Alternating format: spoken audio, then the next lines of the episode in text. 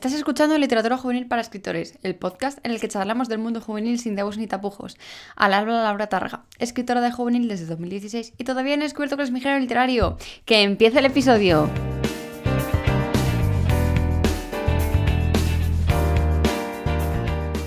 He de decir que ya casi se me había olvidado cómo es la intro, sin decir lo de eh, ¿y quién se esconde el segundo micrófono? Porque es que hace tanto que no hago un episodio del podcast sola que he dicho, venga, esta es la tuya, Laura. Ahora que viene el verano, ahora que eh, se te han acabado las ideas para esta temporada con, con invitadas y que las estás reservando para la siguiente temporada, Vamos a aprovechar el mes de julio, bueno, y este último fin de semana de junio, para grabar tú solita el podcast y quitarte un poco ese miedo que te da estar sola delante del micrófono.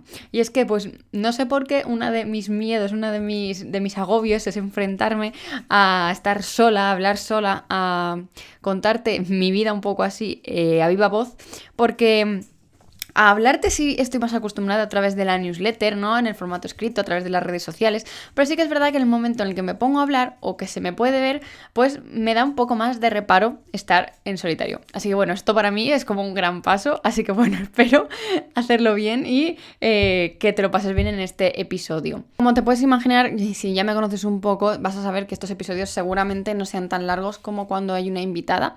Pero bueno, voy a intentar hacértelo lo más eh, ameno posible y que no, pues, nos lo pasemos bien aquí grabando. Eh, y durante estos episodios tengo pensado cambiar un poco la distribución del podcast eh, y empezar por el libro juvenil de la semana, porque es que no me lo aguanto. Es que tengo que hablarte de este libro. Vale, primero te voy a hablar de un libro que no es juvenil y por lo tanto no sé qué te voy a recomendar como libro juvenil de la semana, pero es que si no te lo cuento reviento. Y después ya voy con la recomendación que sí que tenía pensada del libro juvenil de la semana. Y es que eh, estoy leyéndome bueno, es que a ver, la gente que me sigue por redes sociales ya lo tiene que saber. Me estoy leyendo Los siete maridos de Evelyn Hugo, de Taylor Jenkins, no me acuerdo de su apellido, lo siento, pero bueno, todo el mundo conoce Los siete maridos de Evelyn Hugo. Es un libro maravilloso que está catalogado como adulto. Es, eh, es que me encanta, es que no, sé por dónde empezar a decirte que es que es un libro maravilloso, me lo regalaron estas navidades porque no había... Eh, parado de escuchar maravillas sobre este libro. Eh, ya me olía por dónde iban los tiros sin haber sabido nada del libro. Sabía que estaba ambientado en los años 50 de Hollywood. Sabía que había un personaje que era así, que, bueno, a mí me recuerdas al estilo Marilyn Monroe, pero no sabía exactamente todo porque me quería ir sin hacerme ningún spoiler y sabiendo lo mínimo, ¿no? Y en efecto está siendo una lectura eh, brutal, me está encantando y si me callaba eso en este podcast, reventaba. Pero bueno, ya me he quedado un poquito más a gusto y como anécdota diré que mi ejemplar que el que me regalaron sobre los siete maridos de Belnugo estaba un poco defectuoso. Es decir, que a partir de la página 320 más o menos eh, se me habían repetido páginas del principio. Esto es un problema de imprenta eh, que puede ocurrir, que ocurre mucho más de lo que pensamos, pero a mí es la primera vez que me pasaba. Y me dio mucha rabia que me pasara con este libro porque estaba llegando a ese punto y decía, no puede ser, no me puedes dejar como me estás dejando en estos momentos, porque si me pasa a mitad libro, pues bueno, lo puedo aún aún decir, bueno, vale, eh, puedo aguantarme, pero estaba ya llegando al final muriéndome de las ganas, así que bueno, pues nada, me puse en contacto con la editorial, me dijeron que no tendría que haber ningún problema si la llevaba a mi librería, en efecto, ningún problema, la librería lo devolvieron y me está esperando para recogerlo a día que lo estoy grabando hoy. Es decir, ahora mismo, en cuanto acabe de grabar, me voy a la librería a por mi ejemplar de los siete maridos de Belinugo para terminarlo, porque la semana que viene quiero tenerlo en Instagram para hablar de lo que me ha enseñado este libro para mejorar mi escritura. Y ahora sí, el libro juvenil de esta semana, que sí que es juvenil y que es el anterior que me leí a este, es Los chicos del cementerio de Aiden Thomas, o para los amigos Aiden, eh, Aiden, sí, Aiden Thomas. Eh, es un libro que eh, me flipó, que eh, si... Eh, espera, voy a centrar las ideas. que está publicado en España por Cacao Books y que es un libro con mitología propia creada a raíz de diferentes eh, culturas latinoamericanas, por ejemplo. Yo sobre todo que no tengo demasiada, eh, no sé demasiado sobre el resto de culturas, pues sí que conozco un poco que existe el Día de Muertos y demás, entonces pues bueno, sabía que por ahí habían cogido un poquito de la mexicana, aunque creo que también se, se celebra en otros países, no lo sé, no voy a pisarme los dedos con esto, por si acaso meto la gamba, ¿no? Además, me parece que tiene una traducción que es de 10 y que te mete totalmente en la historia, que yo creo que eh, el uso de ciertas palabras que en el castellano no estamos acostumbrados, el uso de, ciertos verbos que a lo mejor nosotros no conjugamos así, hace que te metas todavía más en toda esta cultura y en todo el pensamiento de estos personajes. Además, es muy curioso ver que eh, en ciertos momentos los personajes están hablando en español y que cambian después al inglés, pero nosotros obviamente los leemos todos en español. Entonces era como que eh, es muy chocante, pero que me gusta mucho, me gustó mucho el toque este que le dio eh, esta traducción, que además me parece que está de 10. Además, eh, tiene una construcción de la magia que me ha parecido muy interesante y muy natural. Jugamos con todas las leyes de la magia que, por ejemplo, cuenta Sanderson, ¿no? De que existen, que bueno, eso da para un podcast propio. Pero bueno, por ejemplo, cada magia tiene su precio y por lo tanto me pareció que era eh, que estaba muy bien construida y me gustó muchísimo todo lo que eh, va alrededor de la mitología y la magia, los nahuales, creo que sí. Espero que lo esté pronunciando bien porque yo lo leo y luego lo pronuncio como de una forma diferente, que vienen siendo los brujos y brujas de este libro. Son maravillosos y ojalá el autor quiera sacar más libros ambientados en este lugar, porque de verdad que me parece flipante y yo leería todo lo que me diera. ¿Para qué mentir?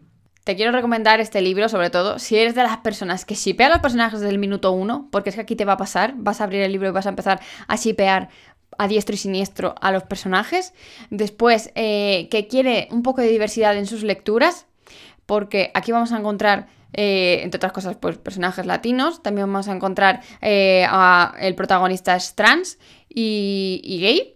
Y también vamos a ver, por haber hasta la prima es vegana, no sé, no lo metería en diversidad, pero me parecía como curioso y, diferente, ¿no? Además con ese choque que tiene con el precio de la magia que tienen las, las nahualas en este caso. Y además, si disfrutas de la fantasía urbana, esta es tu historia. Así que ahora sí que sí, me voy a centrar en el tema de hoy del podcast, que no sé cuánto tiempo me he tirado aquí hablando de las lecturas y al final el episodio no va a ser tan corto como yo me pensaba, pero la verdad es que me ha dejado soltarme un poco el introducirnos con una historia que además me gustó muchísimo. Los chicos del cementerio de Eden Thomas, por favor, a leedlo, que a mí me flipó. Y ahora sí, hoy quiero hablarte de mi experiencia emprendiendo un negocio de literatura juvenil. Eh, y con esto no quiero decir que lo que yo he hecho sea lo que se debe hacer, ni lo que yo recomiendo, simplemente es lo que yo he llevado a cabo, cómo yo me he ido soltando, qué cosas me han pasado a lo largo de esta pequeña experiencia, porque ahora en septiembre vamos a hacer un año de academia y por lo tanto un año oficialmente emprendiendo en literatura juvenil, aunque es verdad que yo con lo de los libros ya considero que estaba emprendiendo desde antes, pero bueno, como aquí pues eh, lo considero como dos mundos diferentes, ¿no? El mundo de la escritura y de escribir mis libros y publicarlos fue una experiencia totalmente diferente que no lo considero, es un trabajo, sí, pero me costaba más considerarlo como un emprendimiento como tal, a excepción de cuando tenía que autopublicar, pero que eso era como algo muy concreto de ese momento. Pero sí que es verdad que la academia es un trabajo constante, es estar todos los días trabajando, todas las semanas y, prácticamente no parar. Y bueno, pues quiero hablar un poquito de eso y por si no lo sabías, pues te voy a explicar un poco de qué va la academia ya que estoy, porque no, mi podcast, mis reglas. Eh, la academia es un lugar para escritores, es una plataforma de tipo de suscripción que puede ser mensual, semestral o anual. El contenido no cambia en las tres diferentes tipos de suscripciones, lo único que cambia es el tiempo en el que se te renueva la suscripción. Es decir, esto lo hice porque yo, valga la redundancia, no puedo con las suscripciones mensuales. o sea, a mí me gusta pagarlo una vez al año, me olvido y paso a lo siguiente. Entonces, yo puse la opción esta de pagar una vez al año, una vez cada seis meses, dependiendo también de la persona, porque a mí me parece mucho más cómodo que estar todos los meses pagando el dinero que sea. Además, con las suscripciones, cuanto más largas las cojas, pues más dinero te ahorras, porque por ejemplo, en el caso de la anual tienes un mes gratuito, o sea, un mes que no pagas de todo este año de, la academia. Y eso pues a mí me parece más cómodo y como que te ahorras ese, tener que estar ahí esperando. Pero bueno, también eh, aparte de, cómo se paga esta, esta suscripción, también tenemos... Eh, lo que viene siendo todo el contenido por lo que pagas, ¿no? Y es que contamos con cursos, talleres, tutoriales, artículos especiales, masterclasses e ebooks exclusivos que, bueno, estarás mm, hasta la nariz de escucharme hablar de ello porque todos los podcasts los despido diciéndote lo que hay en la academia. Pero bueno, hoy, como es el episodio al revés, que empiezo con el libro juvenil de la sabana y empiezo con esto, pues ya, así ya nos quitamos el spam del final. Y ahora sí, a raíz de lo que es la academia. A raíz de todo esto me he preparado como si me hubiera hecho una mini entrevista a mí misma, unas preguntas que yo creo que pueden ser preguntas frecuentes o que puede tener la gente a la hora de emprender en, el literatura juvenil, para poder guiarme un poco y para poder como hablar de este tema sin irme por los cerros de Úbeda. Por ejemplo, eh, yo creo que si tuviera que preguntar a una persona que ha emprendido en esto, le preguntaría que qué es lo más duro de emprender en general y después en literatura juvenil. Eh, yo te diría que emprender, eh, lo más difícil, lo más duro de emprender es la incertidumbre. La incertidumbre constante de eh, va a ser suficientemente bueno el contenido que estoy dando. Obviamente está el, el famoso síndrome del impostor que tenemos constantemente de pensar, ¿por qué estoy haciendo esto? ¿A quién le va a interesar? ¿Quién soy yo para llevar a cabo esta plataforma, para poner estos cursos, para poner este contenido y encima de pago, ¿no? Entonces, ese machaque constante mental que tengo es lo más duro que llevo, además de pues esa presión de que además es una suscripción mensual, lo que quiere decir que hay meses que la gente cancela y hay menos, eh, menos alumnos, hay veces en los que hay más, hay veces en los que se mantiene el número. Y esto, pues obviamente varía en el dinero que recibo a final de mes, porque eh, al final yo, yo también cobro al final de mes en relación a las suscripciones que haya habido. Por lo tanto, es esa incertidumbre de cuánta comida voy a poder comprar este mes en relación a cuánta gente se vaya a apuntar.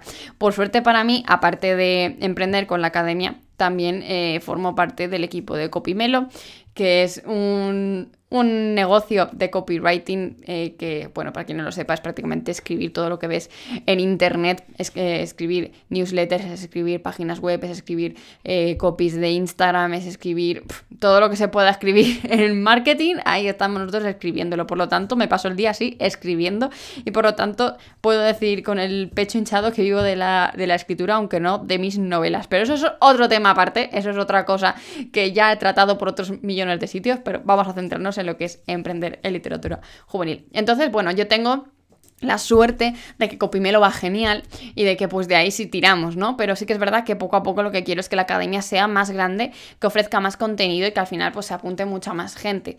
Al final lo que la idea es ayudar en lo posible a todos esos escritores que no saben hacia dónde ir, qué es lo que tienen que hacer, eh, qué, qué oportunidades tienen, qué hacerle un poco el camino más fácil, ¿no? darle todo lo que a mí me ha costado un montón encontrar. Esto puede sonar muy a cliché, pero es que es verdad. Es eh, darte todo lo que voy aprendiendo para que tú te ahorres todo el trabajo que es buscar esa información y conseguirla, estructurarla y después ponerla en práctica. Por ejemplo, el último curso que he subido yo, que fue este de junio, eh, fue el curso de crowdfunding para escritores donde te cuento absolutamente todo lo que hice para sacar la campaña de entrevidas en 20 horas y que saliera bien. ya te digo, resucitar toda la información esa del crowdfunding después de tantos años, bueno, tantos que fueron, a ver, 2019, 2020 y 2021, tres años, aquí una que lo tiene que contar porque es que no sabe ni en qué día vive, eh, fue, fue, fue, duro, fue tarea dura, ¿no? Fue ahí buscar toda, recordar toda la información, buscar calendarios, buscar todo el planning, todo para que después tú lo tuvieras lo más fácil posible a la hora de, pues, a lo mejor nunca te has planteado hacer un crowdfunding, pero ves el curso y dices, oye, pues a lo mejor en algún momento me lo planteo. Todo lo que ves no es obligatorio que hagas, es simplemente para que tú aprendas y conozcas más cositas del sector. Eh, Además, pues eh, otra de las cosas más duras que tiene el emprender es eh, romperte a pensar qué es lo siguiente que voy a llevar a la academia, ¿no? Porque, ahora te he dicho, bueno, he hecho un curso de crowdfunding de, para escritores. ¿Qué va a ser el siguiente que haga? ¿Cuál va a ser el siguiente curso, el siguiente taller, el siguiente tutorial? ¿Qué es lo próximo que voy a hacer, ¿no? Entonces ahí te estás rompiendo la cabeza para algo que no sabes del todo si va a gustar o no. Entonces está ahí siempre esa incertidumbre y por eso siempre le pido feedback a mis eh, alumnas sobre todo para saber exactamente qué es lo que más les interesa, qué es lo que más quieren tener en la academia, porque al final esto lo estoy haciendo por ellas, para que tengan toda la información que puedan y para yo pues poder guiarme y darle exactamente lo que buscan, ¿no? Pues no voy a hacer un curso de algo que no les interese a nadie para que luego pues esté muriéndose de risa, que eso también quieras o no, es tiempo empleado, es trabajo que estoy eh, dándole, es eh, eso, tiempo que no le estoy dedicando a otra cosa.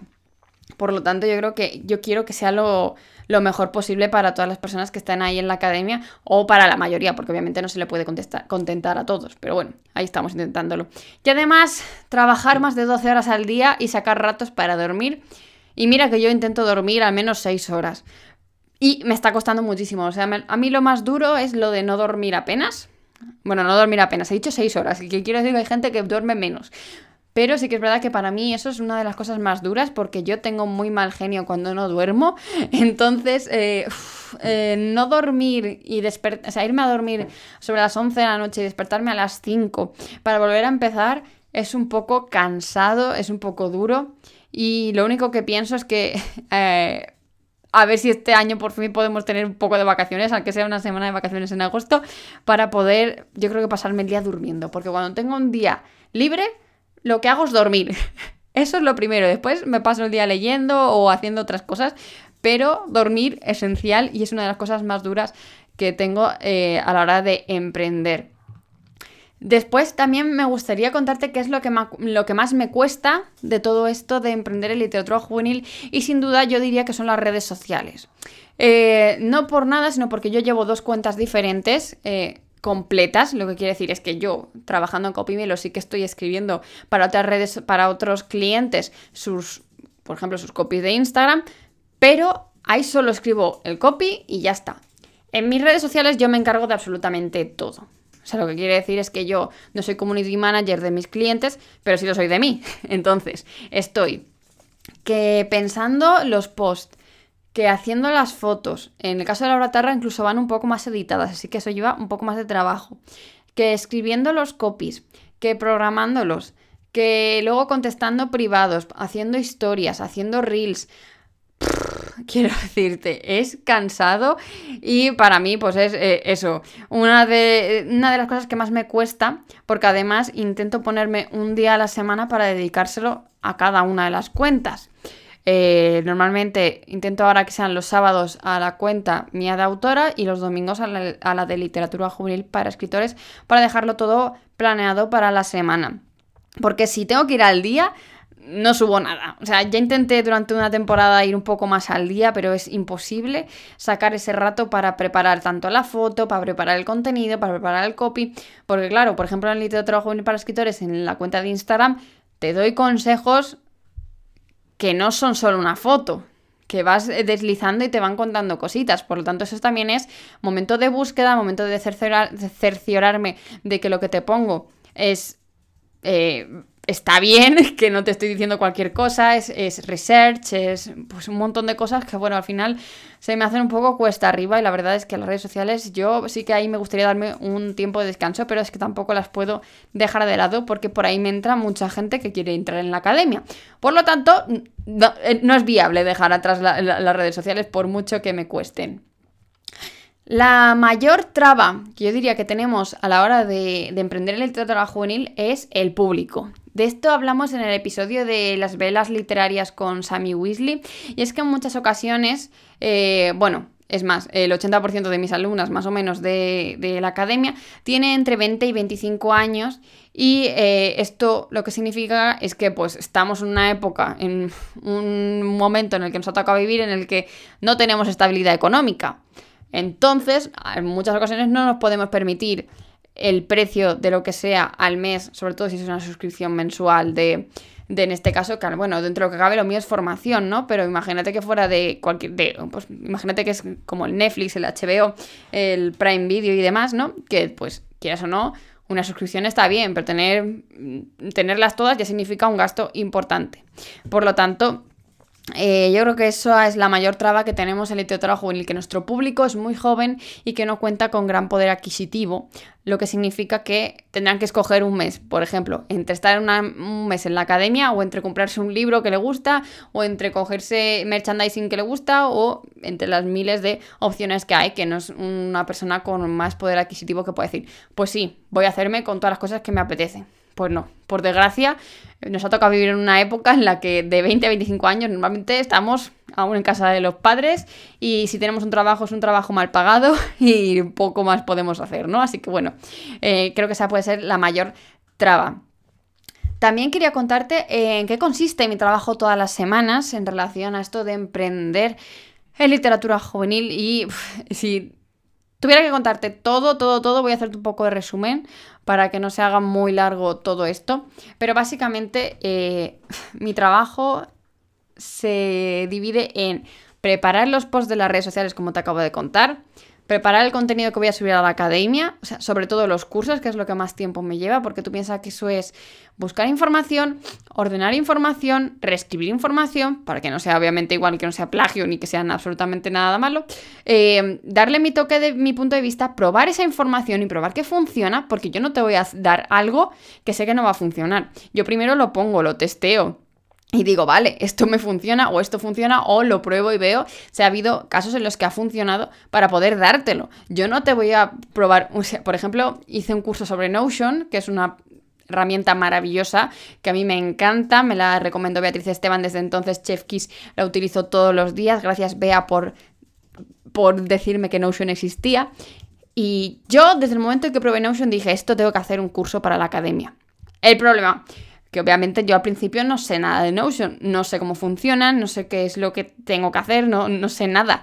Así que tengo que estar al menos un mes probando la, herramienta, viendo cómo funciona, sacándole todo el partido posible para después yo hacerte un curso y que tú puedas entenderlo y que no te pille que digas, eh, vale, Laura, me he quedado igual con tu curso. Entonces, eso es tiempo de preparación de trabajo y demás. Y puff, quieras o no, eso lleva todos los días un poquito, ¿no? Después, cuando ya tienes toda esta información recabada, ya piensas en cómo estructurar el curso. Normalmente tenemos de 6 a 10 eh, clases por curso, creo que hay uno de 5, eh, y pues tienes un cupo que llenar y tienes que ver cómo lo ordenas y cómo lo incorporas todo para meterlo después en, el curso. Después te haces un pequeño guion para que no se te escape nada de lo que quieres decir y al final lo des todo. Después tienes que grabar, tienes que ver que el audio está bien, que la cámara está bien, que no se te queda la tarjeta de memoria sin sin espacio, la batería sin batería. Eh, después tienes que pasarte los archivos, editarlos que es lo que más cuesta, porque es que si pudiera editar dos vídeos a la vez, pues maravilloso, pero solo se puede de uno en uno, así que editar los vídeos, renderizarlos, subirlos a Vimeo, eh, personalizar cada uno de los, de los, de los vídeos de Vimeo, eh, preparar el post en la academia del curso, programar el curso, añadir las virguerías que necesito para que se haga un curso en la academia y que después pues se vaya, tenga ciertas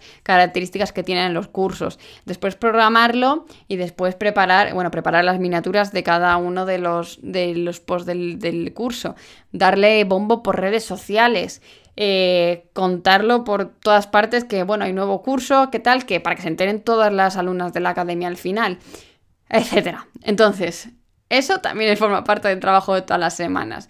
También pasa lo mismo con los talleres, tutoriales y artículos especiales, que ahora durante junio y julio eh, va a ir más con más calma, porque la última encuesta pues me ha ayudado mucho para saber hacia dónde dirigir el contenido. Ahora bien, ¿qué más? Renovar la web. Constantemente estoy tocando la web, detallitos para que sea mejor, para que tenga la, el, para, cualquier cosa que te parezca minúsculo, pues yo estoy ahí tocándolo para que pues, al final quede mejor y que sea una experiencia de usuario mejor para la persona, que esto me encargo yo todo. Tengo un programador para algunos de los plugins más eh, complicados, pero del resto de cosas me encargo yo. También atender correos y mensajes relacionados con la academia, sobre todo, ¿no? De preguntas que te pueden hacer, preguntas, por ejemplo, muy frecuentes. ¿Se puede apuntar la gente de Latinoamérica? Sobre todo me preguntan mucho desde eh, algunos países concretos como Argentina, Chile, Colombia. Y yo, sí, sí, o sea, poder puedes apuntarte desde donde sea, siempre que tengas una tarjeta de crédito. Ya está. Ese es la única, el único requisito que hay, que es la única manera de pago que tenemos. Así que sí, te puedes apuntar desde cualquier parte del mundo sin ningún problema. Entonces, por ejemplo, esa es una de las preguntas más frecuentes que me han llegado últimamente, además hace poquito. Eh, ¿Qué más? Cosas. Eh, no, pues ya está, lo tengo ya, me hice, me he mirado todo el esquemita que me había apuntado para saberlo y ya está todo. Y por último quería contarte qué es lo más raro que me ha pasado en este año, que bueno, seguramente me hayan pasado más cosas raras, pero esto es algo que me ha, me ha, impactado mucho y que me ha llamado mucho la atención, ¿no? Y es el hecho de que hubiera gente que viniera a pedirme trabajo, o sea, que me dejara sus currículums para decir que quería ser profesor de la academia o profesora. Y me ha llamado mucha atención porque yo no he puesto en ningún momento que se buscan profesores ni demás. Es más, lo de añadir profesores fue algo un poco improvisado cuando se me ocurrió, ¿no? Porque dije, necesito ampliar eh, conocimientos de la academia, me gustaría tocar más palos de los que yo o no tengo conocimiento o no puedo eh, abarcar, así que necesito a gente que pueda llevarlo y pues si puedo ayudar a esas personas a sacarse un dinerillo, porque todos los profesores llevan, se llevan una remuneración por cada uno de los cursos y demás cositas, eh, pues mejor, ¿no? O sea, la idea sí es en algún momento poder ayudar a gente joven a, sobre todo, pues a ganarse un poco la vida, aunque de momento, pues como estoy yo aún en proceso de ganarme la vida con esto, pues imagínate lo duro que es ver que alguien te manda un currículum con la idea, yo creo, de de encontrar como un puesto fijo en algún sitio, ¿no? Y que, que yo les cuente que eso no es así, ¿no? Entonces es lo más raro, ¿no? Que te vengan y te digan, eh, tal, eh, tengo, eh, soy profesor de tal cosa, o sé hacer tales cosas, he hecho tantos cursos, sé tal, y pues normalmente no, no cojo a nadie, porque esto no es... Es una decisión que yo tomo muy, muy poco o sea, me, lo tomo muy en serio, ¿no? Y primero veo cómo es la persona, veo cómo se comunica, veo que, ha escrito algo, veo qué es lo que ha escrito y publicado, sobre todo es importante, eh, no por nada, sino porque dentro de la academia estamos eh, dándole a las alumnas cierto contenido que, al que creo que es importante que, que tú como profesor puedas entender. Entonces, puedes entender eh, cómo, cómo es publicar, cómo es ganarte la vida, cómo es intentar llegar a los lectores si has publicado un libro. Me da igual si autopublicado o de manera tradicional. Por lo tanto, ese es uno de los... Suena un poco raro, pero es uno de los requisitos que tengo para mis profesores, ¿no? Que tengan al menos un libro publicado para que sepan qué es eso. Ya no te digo de escribir, escribir, claro, quiero que hayas tenido escritos más, pero eh, publicados al menos uno para que sepas cómo es el después, más allá de la escritura, ¿no? Y, también, pues, eh, obviamente, pues esto no va a ser un trabajo de que todos los meses tengas algo fijo, sino que yo cada mes, pues a lo mejor cuento con una o dos profesoras, ¿no? En el sentido de que cada mes seguro hay una masterclass de una profe externa. Y al menos cada dos meses quiero que haya un curso de, sobre todo Julia, que es la que hace cursos de escritura. Entonces, eh, al menos cada dos meses quiero que haya un curso de Julia. Por lo tanto, el trabajo llega cuando la academia puede, ¿no? Sí que es verdad que yo me voy dejando esa parte para ellas y que pues nunca les falte nada y que su trabajo siempre esté remunerado. Pero eso, que si te interesara ser profesor de la academia, por el momento yo no acepto a nadie. Eh, además, eso necesito tener mucha confianza con la persona, necesito saber que va a hacer un buen trabajo, necesito saber que es experto en la materia y que sabe lo que es eh, escribir, publicar, corregir y, y intentar mover el libro después. Así que bueno, de momento no, a lo mejor en el futuro por algún casual de la vida y si esto funciona bien pues sí que tengo que buscar a alguien, pero de momento eh, es lo más raro que me ha pasado, ¿no? Y también pues lo más duro decirle a una persona que, que no, que no se puede, que demás, ¿no? Así que bueno, pues eso es todo lo que te quería contar hoy por el episodio de hoy. Es, ha sido un poco raro, la verdad, hablarte así. Me he sentido bastante a gusto. Espero que a ti te haya gustado este programa. Además, todo julio va a ser así. Así que bueno, prepárate porque además Tengo una sorpresita para las personitas que nos van a estar escuchando y que estén interesadas en apuntarse en la academia. Además te recuerdo que, mañana, lunes 28 de junio, te va a llegar, si te has apuntado a la preinscripción del campamento, te va a llegar la resolución de si has entrado o no dentro de las plazas gratuitas del campamento para escritores. Te recuerdo que si formas parte de la Academia de Literatura, Juvenil para Escritores, tienes tu plaza sí o sí asegurada en el campamento, que además vas a tener la ventaja de, tener, de poder ver los directos en diferido si no te has podido acercar al directo en el momento. Y que nada, espero que pases una buena semana y que nos escuchamos una vez más la semana que viene. Adiós.